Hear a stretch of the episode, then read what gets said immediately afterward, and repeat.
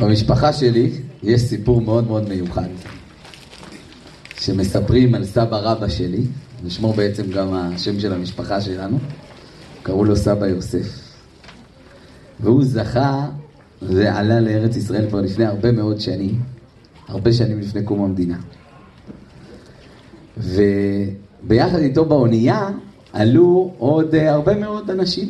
אבל כל האנשים היו בחורים צעירים שבאו ליישב את הארץ, מה שנקרא אז חלוצים, והוא היה בעצם האדם היחידי המבוגר, בעל משפחה שהגיע עם ילדים, סבא שלי ביניהם.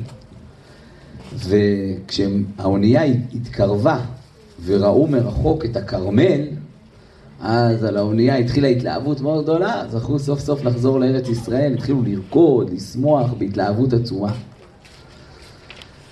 אחרי שגמרו, גמרו לרקוד ולשמוח, אמרו, בואו נמצא כאן מישהו שיגיד לנו איזה, איזה דבר, לא רק לרקוד, יגיד לנו משהו. ביקשו ממנו להגיד, תסתכלו, האיש המבוגר היחידי זה היה הוא, אז אמרו לו, תגיד לנו משהו.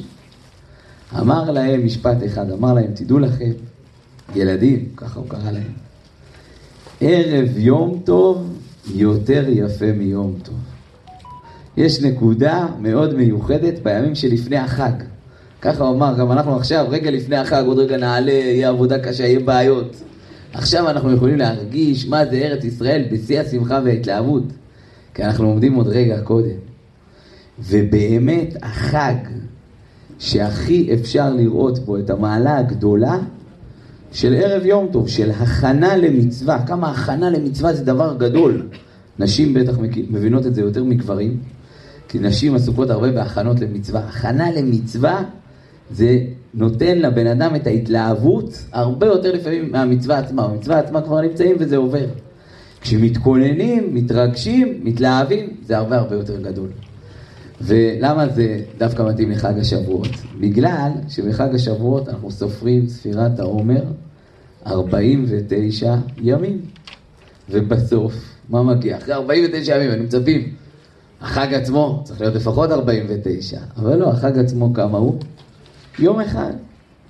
כלומר, 49 ימים מתכוננים לכמה? ליום אחד. בסוף כשמגיע היום האחד, אז יש באמת את שלושת ימי ההגבלה, שזה ההכנה שבהכנה, ואז מה מגיע? ואז מגיע, ותדעו לכם ששלושת ימי ההגבלה, למה חיכו שלושה ימים? מי שמבין בהלכה יודע ששלושה ימים זה היה כדי שאנשים יוכלו להתכונן, גברים יוכלו להתכונן גם ביום אחד. אבל בעצם עיכבו את מתן תורה, ואפילו משה רבנו לפי אחת השיטות אמר צריך לחכות עוד יום אחד, כדי שגם אנשים יוכלו להתכונן למתן תורה כמו שצריך. ואז הגיע הרגע בעצם של יום חג השבועות. וביום חג השבועות, בעצם נסתכל טוב מה עושים, יושבים ולומדים תורה כל הלילה. ואז מה? מתכוננים למתן תורה שקורה בבוקר. בזמן של קריאת התורה זוכים לקבל תורה, כל שנה מחדש, זוכים לקבל תורה בזמן קריאת התורה של הבוקר. אז שוב פעם, מתכוננים כל הלילה בשביל רגע אחד, בסוף, שזוכים לשמוע את עשרת הדיברות. אז זה יוצא שבעצם את רוב הזמן במה אנחנו משקיעים? בהכנה למצווה. אז זה יכול לתת לנו המון המון כוח לדעת את הכוח הגדול של הכנה למצווה. אני רוצה להגיד פה עוד דבר, וזה אני אפתח. אתם יודעות, מספרים, היה פעם אה, חסיד אחד, היה לו בן יחיד, גידל אותו בהרבה אהבה. אבל מה, כשהבן שלו גדל, לצערנו הגדול, הבן שלו התחיל לעזוב את היהדות, ללכת למקומות מאוד מאוד רחוקים, כן? זה היה עוד ברוסיה, הלך, למד באיזה אוניברסיטה רוסית, התרחק לחלוטין לחלוטין משמירת תורה ומצוות. לפני שאבא שלו נפטר, אבא שלו כבר פחד, מי יודע מה יקרה איתו, אולי חס וחלילה אפילו ילך להתנצר יום אחד, מי יודע מה יקרה עם הילד הזה.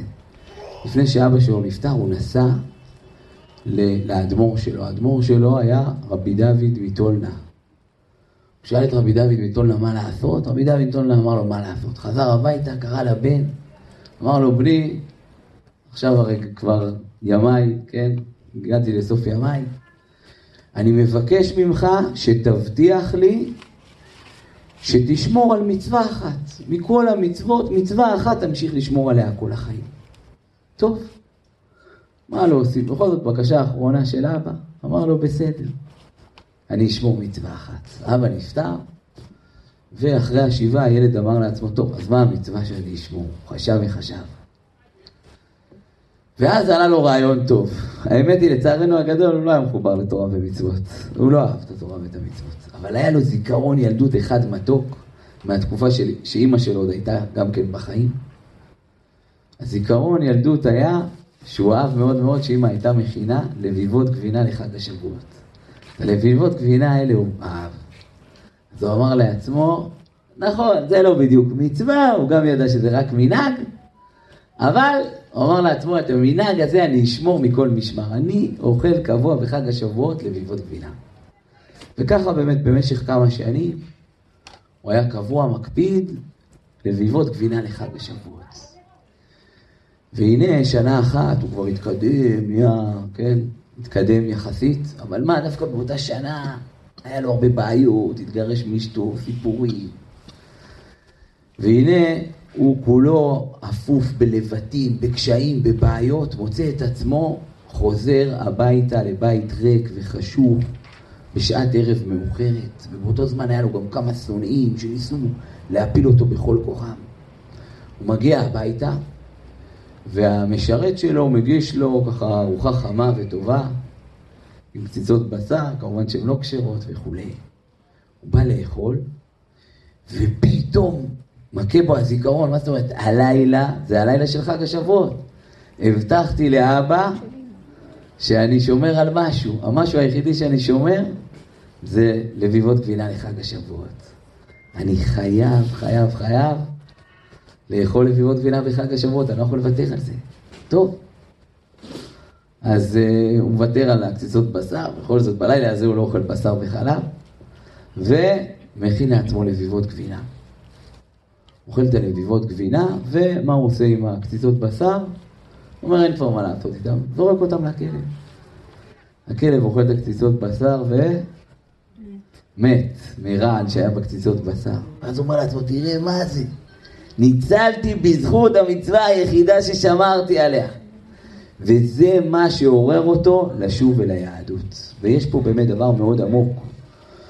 כי הוא בא ואומר לנו שבעצם הרבה דברים נראים לנו, כן, אני זוכר פעם שישבנו כמה חברים, וישבנו פעם כמה חברים בסעודת שבת, חלק היו נשואים, חלק לא היו נשואים.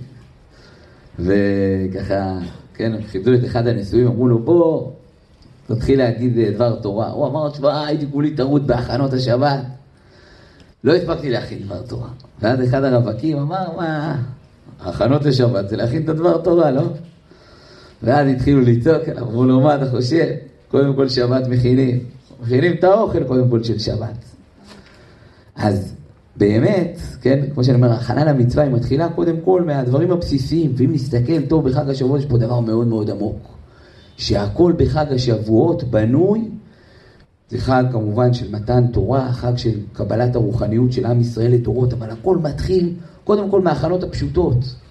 והכל מתחיל קודם כל מהאוכל שמכינים, מהטעם, בעזרת השם שנשאר לנו בפה, שאומר לנו התורה הייתה מתוקה, מיוחדת כל כך, הכנו לכבודה לכבוד גבינה, לא משנה מה שהכנו.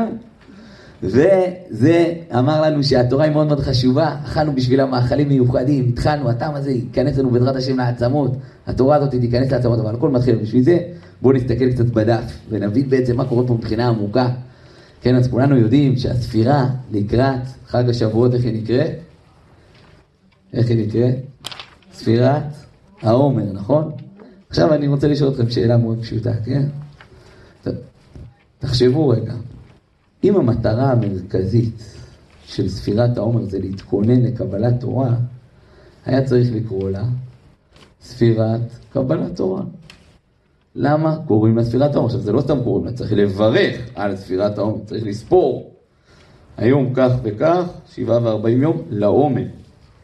לא היום שבעה וארבעים יום שבהם אנחנו מתכוננים לקבלת תורה. לעומר. עכשיו אפשר להגיד טוב, כי זה התחיל מהעומר, שהיה ביום השני של פסח, אבל ברור שיש פה גם נקודה מאוד עמוקה. בשביל זה בואו נסתכל קצת ונבין מה המהלך הנפשי שאנחנו עושים, תוך זה קצת נבין ככה אולי מה עבודת השם שאפשר אה, לעבוד בה בחג השבועות. אז קראתי לזה מהחג הנעלם לפסגת הימים, כן? אז בואו נראה מה כתוב פה במקור אחד. וידבר השם אל משה לאמור. דבר אל בני ישראל ואמרת עליהם, כי תבואו אל הארץ אשר אני נותן לכם, וקצרתם את קצירה, והבאתם את עומר ראשית קצירכם אל הכהן. כן, פה בעצם מסופר על המצווה להביא את העומר, שממנה מתחילה כל הספירה לקראת מתן תורה. והניף את העומר לפני השם לרצונכם, ממחרת השבת יניפנו הכהן, זו מנחה מיוחדת שמביאים. ועשיתם ביום הניפכם את העומר כבש תמים בין שנתו לעולה להשם. כשמביאים את העומר, מביאים גם קורבן מאוד מיוחד. קורבן העומר. ואז אני מדלג פה לרווח, וספרתם לכם ממחרת השבת, מיום אביכם את עומר התעופה, שבע שבתות אמות תהיינה עוברים 49 ימים, עד ממחרת השבת השביעית, תספרו 50 יום, זה בעצם חג השבועות, והקרבתם מנחה חדשה להשם, ממושבותיכם תביאו לחם תנופה, שניים, שני עשרונים וכולי. הפסוקים האלה הם מאוד מאוד קשים. את השאלה הזאת שואל הרמב"ן. יש פה קושייה עצומה בפסוק, בפסוקים האלה. מה הקושייה? היא לא כתובה, אני לא יכול להביא פה את כל הפרשייה. אבל מי ש... כן, באמת, הפסוקים האלה מגיעים מפרשה, פרשת אמור. בפרשת אמור התורה מדברת איתנו על כל החגים. אבל יש עוד פרשה שהיא מדברת איתנו על כל החגים, וזה פרשת פנחס. בפרשת פנחס היא לא מדברת על המצוות של החגים, אלא על הקורבנות של החגים. בפרשת אמור היא מדברת על המצוות של החגים. בפסח אוכלים מצות, סוכות, יושבים בסוכה וכן הלאה, כן? והנה, מי שתסתכל טוב תראה שפה בסיפור של העומר פתאום מופיע קורבן, נכון? מה כתוב? פסוק י"ב ועשיתם ביום הנבחם את העומר כבש תמים בין שנתו לעולה, זה קורבן. גם בחג השבועות בעצם מופיע מנחה וקורבן. שואל הרמב"ן מה קרה? למה פתאום ביום הנפת העומר ולמה בחג השבועות פתאום חרגו מכל החגים, הכניסו את הקורבן לפרשת אמור. עונה הרמב"ן תשובה מאוד פשוטה, הוא אומר חג השבועות הוא לא חג שיש לו יום בשנה. אין לו יום, אין לו תאריך בשנה. באמת, צריך לדעת, בזמן שהיו מקדשים את החודש לפי עדים, שהיו באים ומעידים, הנה הירח נולד, לא נולד, והאורך של החודשים היה משתנה, באמת שבועות לא תמיד יצא בו' בסיוון כמו היום. לפעמים הוא יצא בה' בסיוון, לפעמים הוא יצא בז' בסיוון, כל פעם ביום אחר.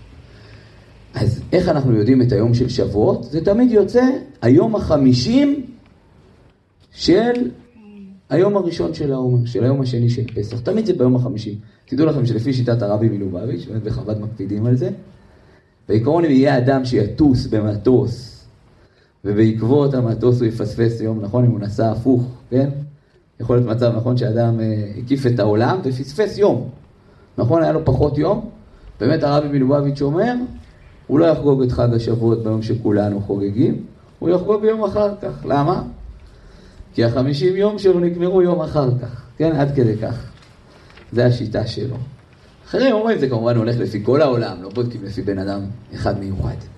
אבל זה תמיד יוצא ביום החמישים של העומר. עכשיו, בסדר, אז זה התירוץ של הרמב"ן. הרמב"ן בא ואומר, בואו אני אתרץ לכם לפי זה. למה הכניסו פה את קורבן העומר? בגלל שרצו להביא לנו את התאריך של שבועות. לא רצו להביא את הקורבן, אבל רצו להביא את התאריך של שבועות, וכיוון שהתאריך של שבועות נקבע לפי הקורבן של העומר, היו חייבים לספר לנו על קורבן העומר, כדי לקבוע את התאריך. לכן זה חלק מקביעת התאריכים, וזה נמצא בפרשת אמור. אבל על הרמב"ן יש קושייה עצומה. למה? בגלל שלפי הרמב"ן, אז בואו אני אגלה לכם עוד סוד בפרשה הזאת. בפרשה הזאת, לכל חג, בפרשת אמור, לכל חג, יש מה שנקרא פרשייה בפני עצמה. בתורה, נכון, התורה לא כתובה כל האותיות ברצף, אלא יש בתוכה רווחים רווחים. כל פעם יש פרשייה, מסתיימת פרשייה, רווח. מסתיימת פרשייה, רווח. לפעמים פתוחה, לפעמים סתומה, לא ניכנס לזה, אבל רווח. למשל בעשרת הדיברות, כל דיברה רווח. אפילו שלפעמים באמצע פסוק. כן, לא תרצח, רווח, לא תגנוב וכולי, רווח. כל דבר, רווח, למה? להראות שזו פרשייה שעומדת בפני עצמה. לפי זה, מה כל המטרה של קורבן העומר? למה הוא נכתב פה? הוא נכתב פה בשביל ללמד אותנו שמהעומר אנחנו מתחילים לספור, ואחרי שאנחנו סופרים, אנחנו מגיעים ליום החמישים. בשביל זה הוא נכתב פה. כל המטרה זה בעצם לא בשביל העומר, אלא בשביל לספור מהעומר חמישים יום. בשביל זה זה נכתב פה. עכשיו, זה לפי התירוץ של הרמב"ן. עכשיו, לפי זה, אז יוצא שהפרשייה של קורבן העומר, של יום העומר, יום, היום השני של פסח, והפרשייה של ספירת העומר וחג השבועות, כמה פרשיות זה היה צריך להיות? פרשייה אחת, נכון? כי בשביל מה כתבו פה את זה? רק בשביל לספר לנו על ספירת העומר ופרשייה אחת. והנה זה שני, שתי פרשיות. נשאלת השאלה לרמב"ן, אם באמת זה כמו שאתה אומר, למה זה שתי פרשיות? התשובה היא, יש פה דבר מאוד עמוק. מי שיקרא את התורה בפעם הראשונה, פעם ראשונה בחיים שהוא קורא, הוא יגיע למסקנה שהתורה רוצה ללמד אותנו שהיום השני של פסח הוא קצת חג שעומד בפני עצמו. באו לספר לנו, אתה יודע, זה פרשייה בפני עצמה, זה חג בפני עצמו, איזה חג?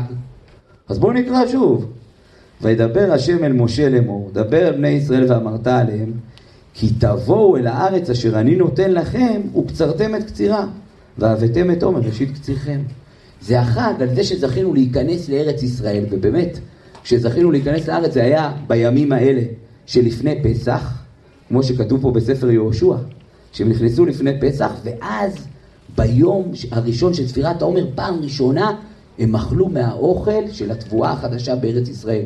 פעם ראשונה שהם זכו לאכול מהפירות הקדושים של ארץ ישראל, שהפכו להיות פתאום חלק מהגוף שלהם.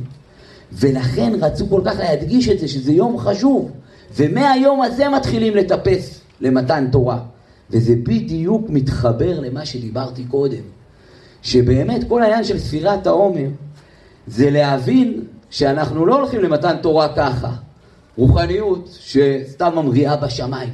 לא, קודם כל אנחנו בונים ומחברים את הגוף שלנו, שהוא יתחבר אל הקדוש ברוך הוא. איך אנחנו מחברים את הגוף שלנו עם הקדוש ברוך הוא? איך אנחנו מתכוננים למצווה? איך אנחנו מכינים את האוכל לחג השבועות? קודם כל אוכלים מהפירות של ארץ ישראל, כן? ובאמת, מהתבואה יש לנו איסור, יכול להיות שאתם רואים את זה לפעמים בהכשרים, ללא חשש חדש, נכון? לפעמים אפשר לראות את זה בהכשרים. מה זה ללא חשש חדש? כשיש תבואה חדשה שצמחה בחורף, אסור לאכול ממנה, לפחות בארץ ישראל. צריך לחכות ליום הראשון של ספירת העומר. רק כשעובר היום הראשון של ספירת העומר אפשר להתחיל לאכול ממנה. למה? כי רק עכשיו הגוף שלנו יכול להתחיל להתכונן למתן תורה. השלב הראשון, אנחנו אוכלים מהעומר, אנחנו הופכים את הגוף שלנו להיות גוף קדוש. מתחילים לאכול מה שיהודי אוכל. אחרי שאנחנו מתחילים לאכול מה שיהודי או יהודייה אוכלים, אנחנו יכולים להתקדם ולעלות עד חג השבועות ולקבל על זה תורה. אחרי שספרנו את העומר, אנחנו יכולים לעלות ולהתקדם למתן תורה. ותדעו לכם שיש פה דבר מאוד מיוחד. כי אתם יודעות שכתוב מגלגלים זכות ליום זכאי וחובה ליום חייו. מה זאת אומרת? כולנו יודעים שכשיש יום עצוב בעם ישראל, נניח תשעה באב, אז בתשעה באב קרו לעם ישראל הרבה הרבה צרות, נכון? לא רק נחרב בית המקדש, קרו עוד המון המון צרות במהלך כל השנים. ואותו דבר הפוך, ביום של ניסים, כמו היום הראשון של חג פסח, אז קרו לנו גם המון המון דברים טובים. למשל בחג פסח נולד יצחק אבינו, בחג הפסח מת סנחרי וכל הצבא שלו שניסה להתקיף את ירושלים. בחג פסח קרו הרבה הרבה דברים טובים. גם ביום השני של פסח קרו המון דברים טובים. ואחד הדברים הטובים שקרו, וזה מאוד מאוד מיוחד כי זה מתחבר בסוף למגילת רות ולחג השבועות, אחד הדברים הטובים שקרו זה שנהפכה סדום. עכשיו, למה זה כל כך מיוחד? כי בעצם בארץ ישראל, למה נהפכה סדום? בארץ ישראל היה מקום של אנשים מאוד מאוד רשעים, שמה שהכי היה להם חשוב זה לא לעזור לאנשים אחרים. זה היה הדבר שהיה להם הכי חשוב. אמר הקדוש ברוך הוא, דבר כזה לא יכול להיות בארץ ישראל. ארץ ישראל צריכה להיות טובה, טהורה ונקייה, ולכן אני חייב לנקות אותה. מתי הוא ניקה אותה? ביום שעם ישראל ייכנס בעוד הרבה שנים לארץ ישראל. וזה בעצם ההתחלה של ספירת העומר. עכשיו בואו נסתכל קצת, כי בסוף זה מתחבר עם מגילת רות, אבל לפני זה אני רוצה לספר לכם סיפור מאוד מיוחד, ואחרי זה נראה איך הוא מחובר למגילת רות. סיפור מאוד מאוד מיוחד. היה פעם בחור אחד שקראו לו שמעון, שהוא, לכבוד החתונה שלו, החליט לכתוב, החתונה שלו הייתה באזור חג השבועות, אז הוא החליט לכתוב ספר על מגילת רות. הספר הוא קרא מגילת שיר. הוא אסף כל מיני פירושים, הוא היה בחור צעיר, לא המציא המון פירושים מעצמו, אבל אסף המון פירושים וליקט אותם על מגילת רות, עד שבסוף יצא לו ספר יפה, הוא כבר נתן אותו להוצאה, כדי שיכינו אותו לקראת החתונה שלו, שבחתונה שלו הוא יחלק לכל האנשים שם את הספר המיוחד הזה. טוב? והוא היה, לכבוד העניין, הוא הסתגר באיזה בית כנסת ושם הוא למד. וכל הזמן שהוא למד, הוא שמע בעזרת נשים מדי פעם תזוזות. היה שם עוד אדם שלמד. האדם הזה היה יהודי מאוד מיוחד, מאוד נערץ בכל השכונה. לאדם הזה קראו רבי ישראל. רבי ישראל היה אדם קדוש, שאנשים העריצו אותו, תלמיד חכם עצום, שכל הזמן היה מתבודד ולומד המון המון המון תורה, וכולם ידעו שגם הברכות שלו עושות רושם, ואנשים היו באים לבקש ממנו ברכות, ותמיד מאיר פנים לאנשים, ועוזר להם. פשוט אדם מדהים. אבל לא היה פשוט להיכנס אליו, הוא היה מסתגר רק בליל שבת, היו באים אליו הרבה אנשים, הוא היה יוצא, משתתף בתפילות, מאיר פנים לאנשים, מזמין גם כל מיני אורחים. בקיצור, אדם מאוד מיוחד. והנה לקראת סוף, לקראת שכבר אותו אה, שמעון כבר בא להוציא את הספר, פתאום עלה לו בראש, איזה, איזה שטות, הרי פה מעליי גר, פה מעליי לומד כל הזמן תורה, רבי ישראל, אני יכול לבוא אליו, לשאול אותו על מגילת רות, אולי יש לו, עוד בטח יש לו עוד פירושים, עוד דברים להוסיף לי. חבל, זה יכול להיות מאוד מאוד מיוחד בספר שלי. הוא החליט לגשת אליו בליל שבת. בליל שבת הוא באמת ניגש אליו. כבר היה שם תור שלם של אנשים, הרבה אנשים באו אליו. בסוף, אחרי שהתור נגמר, גם שמעון ניגש לרבי ישראל. לחץ לו את היד, רבי ישראל אמר לו שבת שלום, אולי אתה רוצה גם לבוא להתארח אצלי? הוא אמר לו לא, אני, יש לי איפה לאכול. אבל אני רוצה לבקש ממך בקשה, תשמע, אני עוד מעט מתחתן. אני חיברתי ספר על אה, מגילת רות, אספתי כל מיני פירושים, ואני אשמח, אולי גם לרב יש כל מיני פירושים להוסיף לי. אז רבי ישראל אמר לו, או, מגילת רות, זה מאוד מאוד מיוחד, זו מגילה שמאוד מאוד מדברת אליי. ותדע לך שאין הרבה ספרים על מגילת רות. אבל אני מאוד מאוד אשמח, אתה בטח כבר די גמרת את הספר, תשמע, אולי תבוא אליי מחר, בשעה ארבע אחרי צהריים ביום ראשון, תבוא אליי, ובעזרת השם, אני רוצה לספר לך פירוש מאוד מיוחד על מגילת רות. טוב, וואו, התרגשתי מאוד. אף אחד, רבי ישראל, מתי הוא מזמין מישהו לפגוש אותו ככה ביום חול? אז כמובן שכבר בשתיים הייתי באולם, בבית כנסת, התכוננתי וחיכיתי במתח על השעון שיגיע ארבע בדיוק. ואז כשהגיע ארבע עליתי לרבי ישראל, הוא קיבל אותי באותו מבט מאיר עם כל הספרים שלו, ואמר לי, נו, אז למה קוראים מגילת רות בחג השבועות? אז סיפרתי לו כל מיני פירושים שליקטתי, הוא בטח כבר הכיר אותם. הוא אמר לי, אתה יודע מה? אני רוצה לתת לך עוד פירוש למגילת רות. למה קוראים אותה דווקא בחג השבועות? ותוך כדי שאני מדבר איתו, אני, אני מרגיש שהוא עושה דבר מאוד מוזר. מאחורי כל הספרים שלו, הידיים שלו כל הזמן זזות. כל הזמן זזות. ואז כשהוא אומר לי, אני רוצה לתת לך עוד פירוש מיוחד למגילת רות, הוא פתאום שולף את הדבר הזה שבו הידיים שלו התעסקו, ומגיש לי. אני מסתכל ורואה דף. על הדף מצויר הדיוקן שלי. בזמן שאני דיברתי איתו, רבי ישראל צרטט את הדיוקן שלי עד הסוף. משהו מדהים. ציור מדהים. הייתי בהלם, מה זה מה שרבי ישראל עושה בזמן הפנוי שלו? מצייר דיוקנים של אנשים, דיוקנאות של אנשים. ואז רבי ישראל אמר לי, תדע לך, זה חלק מהפירוש שלי. למה אומרים את מגילת רות בחג השבועות? וככה הוא סיפר. הוא אמר לי, תדע לך, אני הייתי בן שנולדתי אחרי כמה וכמה בנות. נולדתי בחג השבועות. קראו לי ישראל. למה קראו לי ישראל? ישראל זה על שם רבנו ישראל בעל שם טוב. שנפטר בחג השבועות. וגם קראו לי עוד שם, קראו לי בעצם ישראל דוד, בגלל שדוד המלך גם הוא נפטר בחג השבועות. אבל כולם לא היו קוראים לי ישראל דוד, אלא כולם היו קוראים לי לולי, לוליק. ככה היו כולם מכנים אותי מאז שאני ילד קטן.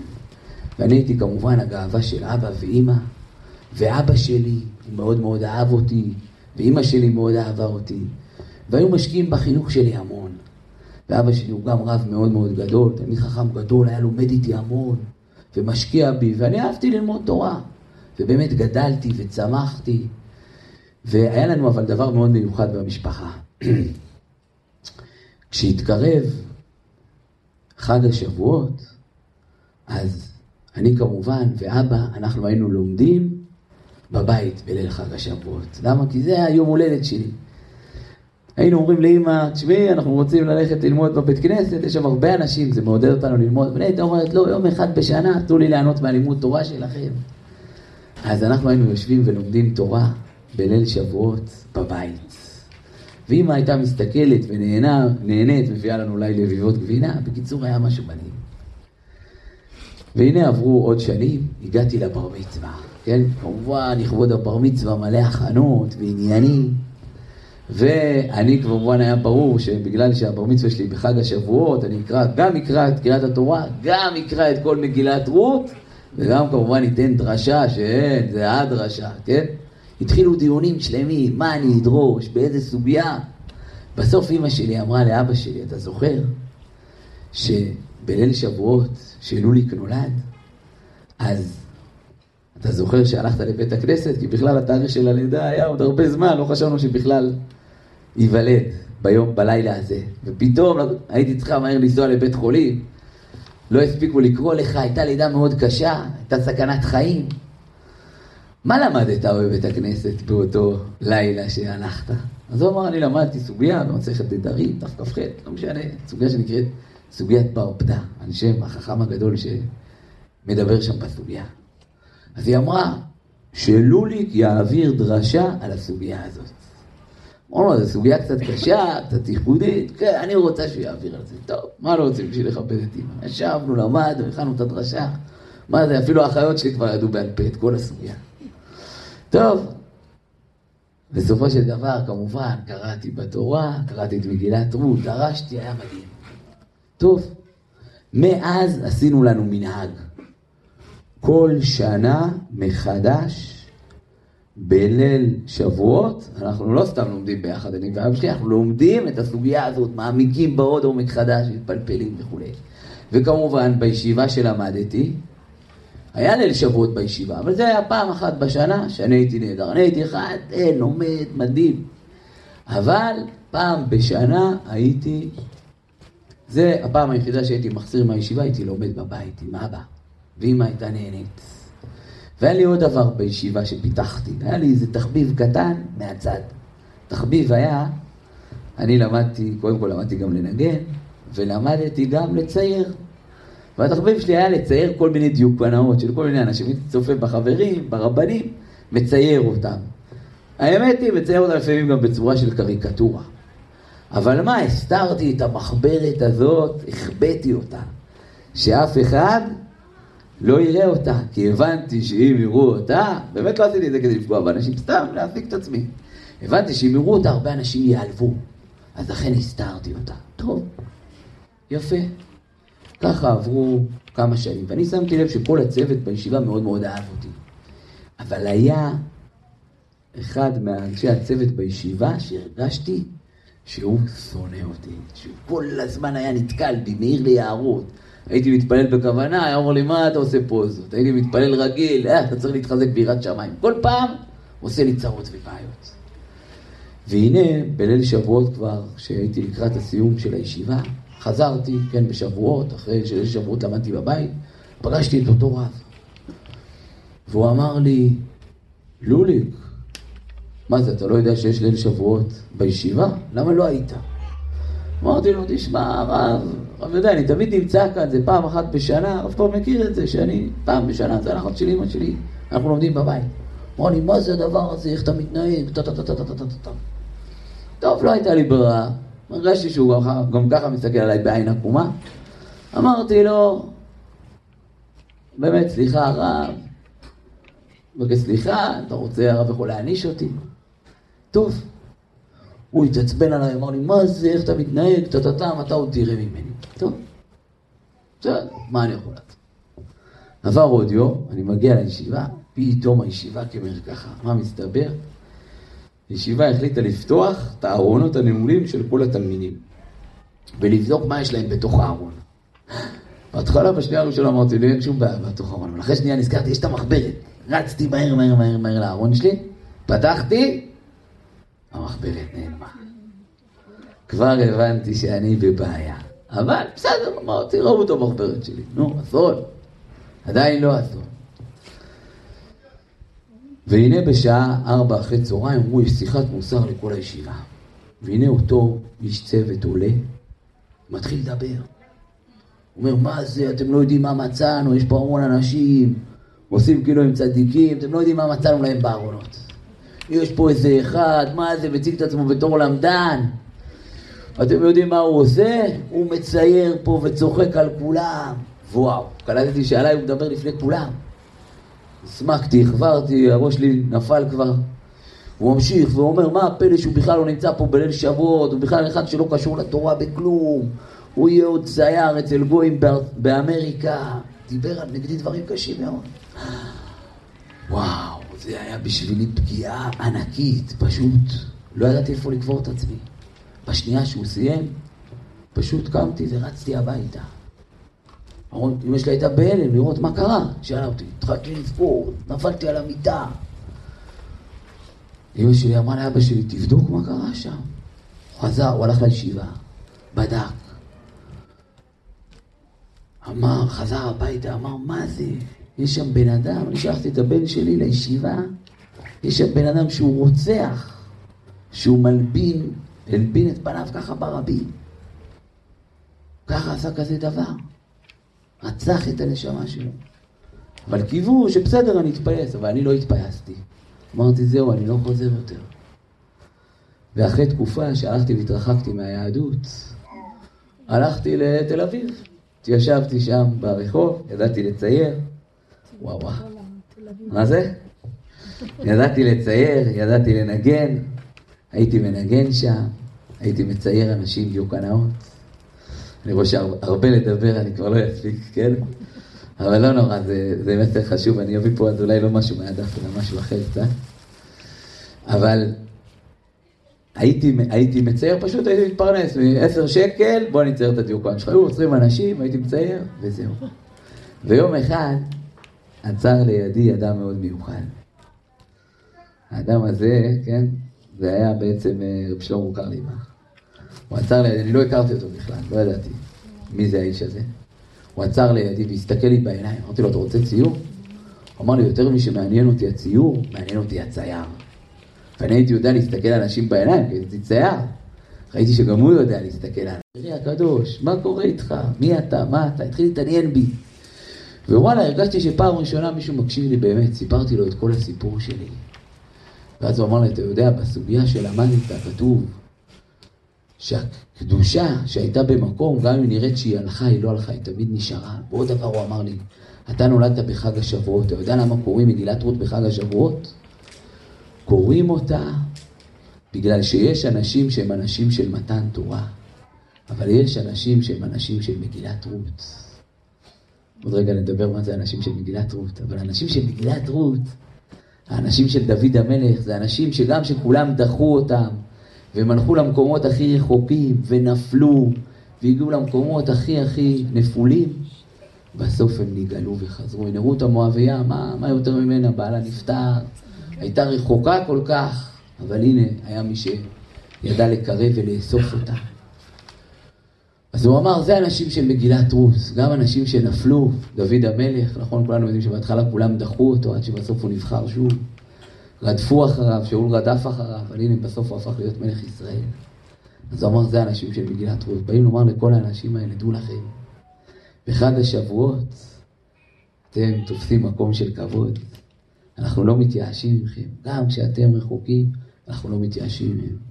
והאמת שזה מה שאימא שלי תמיד הייתה אומרת לי בטלפון. בערב שבועות כן הייתי מתקשר אליה, הייתה אומרת לי, דע לך לולי, אני לא מוותרת עליך, תמיד אני מחכה לך שתחזור. ואז החלטתי שגם אני אהיה איש של מגילת רות.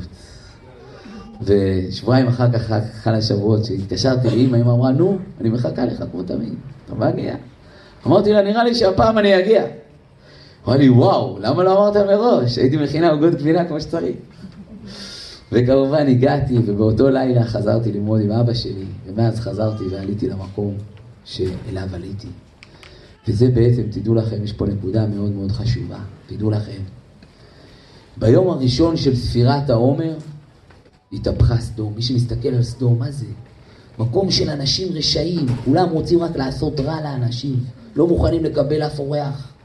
ולוט, לוט זה בעצם האיש שהכי אכזב את אברהם. למה?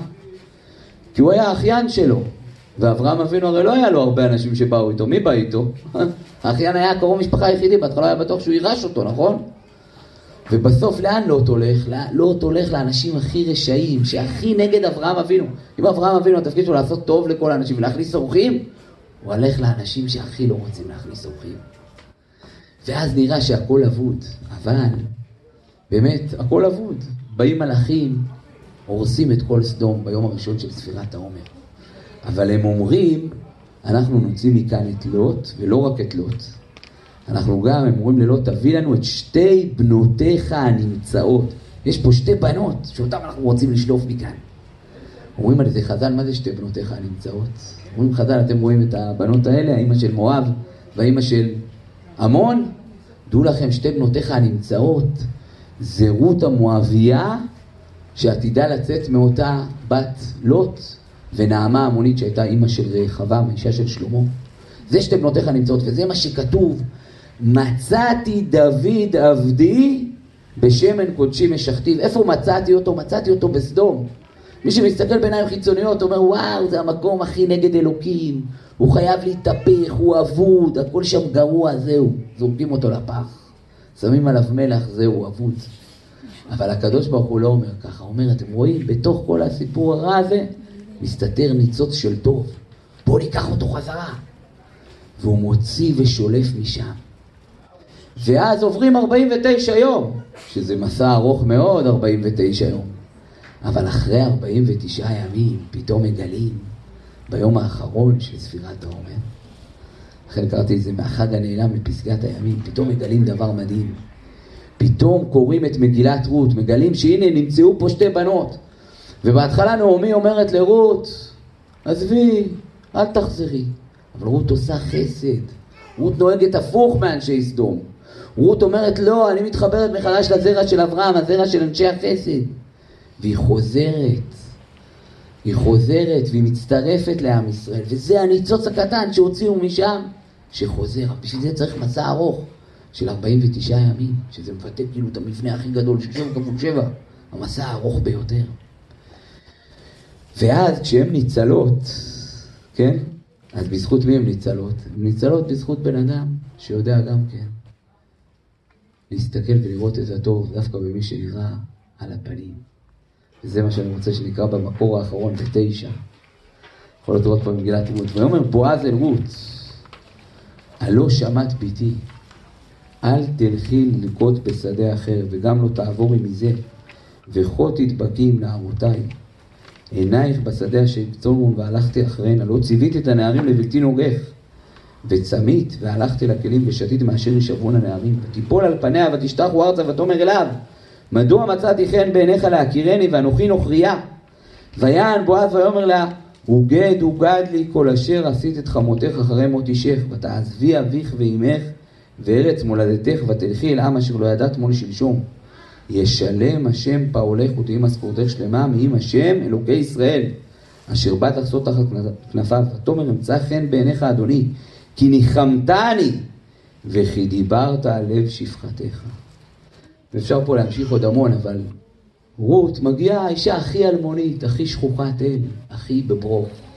מגיעה עם נעמי, שגם נראית הכי שכוחת אל. ובועז יודע להסתכל, בועז האיש הכי מכובד בעיר. נשיא שבט יהודה, האיש שדרכו הולכת ממנו הולכת לצאת מלכות בית דוד, ממנו הולך לצאת מלך המשיח. אבל האיש הזה, הוא יודע להסתכל על האישה הזאת ולהגיד לה, הוא לא רק סתם עוזר לה, הוא אומר לה, התותחית, את תותחית, את, למה אני עוזר לך? את יודעת למה אני עוזר לך? כי את, את אישה הכי מדהימה בעולם. אני מסתכל ורואה עזרת לחמותך. אני רואה את מידת החסד הנעלית שלך. עכשיו, איך היא מרגישה אחר כך? פתאום מהבן אדם שמרגיש הכי גרוע, היא הופכת להיות המלכה של העולם. ותדעו לכם, הסתכלתי ככה, אפילו הלכתי לבדוק את זה בפרויקט השו"ת, ככה הלוך וזור. אז תדעו לכם שהמילה גאולה, יש שתי פרשיות שהשורש גאולה חוזר על עצמו המון. פעם אחת זה מסביב לכל שנת היובל. כל שנת היובל, שזה נכון, 49 שנים, נכון? אחרי 49 שנים מגיעים לשנה ה-50, וואו, גאולה תיתנו לארץ. מה זאת אומרת? אחד איבד את כל הרכוש שלו, מכר את כל השדות שלו, אומרים לו, אתה תיגאל, תצא מזה. המילה גאולה זה אחרי שהיו הרבה בעיות, נגאלנו, יצאנו מזה. וגם בפר... במגילת רות, הרי מה כתוב שם, נכון? אנוכי אגאל, הגואל, הכל שם זה מסביב לגאולה, נכון? הוא גואל את רות, גואל את uh, השדה, גואל את כל הבעיות, מעלה את כל הניצוצות, מה שנקרא. וזה הסוד הגדול של דוד מלך ישראל, שאחרי 49 יום, כנגד אותם 49 שנים של יובל, פתאום אנחנו מגלים שאחרי מסע ארוך יש אנשים של מגילת רות, אנשים שגואלים. ומה אנחנו יכולים ללמוד מזה? מה אנחנו לא יכולים ללמוד מזה? זה הדבר הכי גדול, מה שזה מלמד אותנו, כן? זה כמובן לזכות להיות אנשים שמסתכלים, רואים את מי שאין לו, את מי שנפל, את מי שמרגיש גרוע, להסתכל עליו ולראות אותו, ולהגיד לו, ולהגיד לה, את תותחית, אין כמוך בעולם, ובזה להביא גאולה לעולם, וזה הכוח של מלך המשיח, שנזכה במהרה בימינו אמן, יחד עם דוד מלך ישראל, לקבל תורה בקרוב.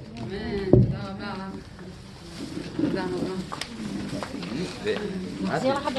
אם תהפכו את הדפים. למה לי להדפיס את הכל?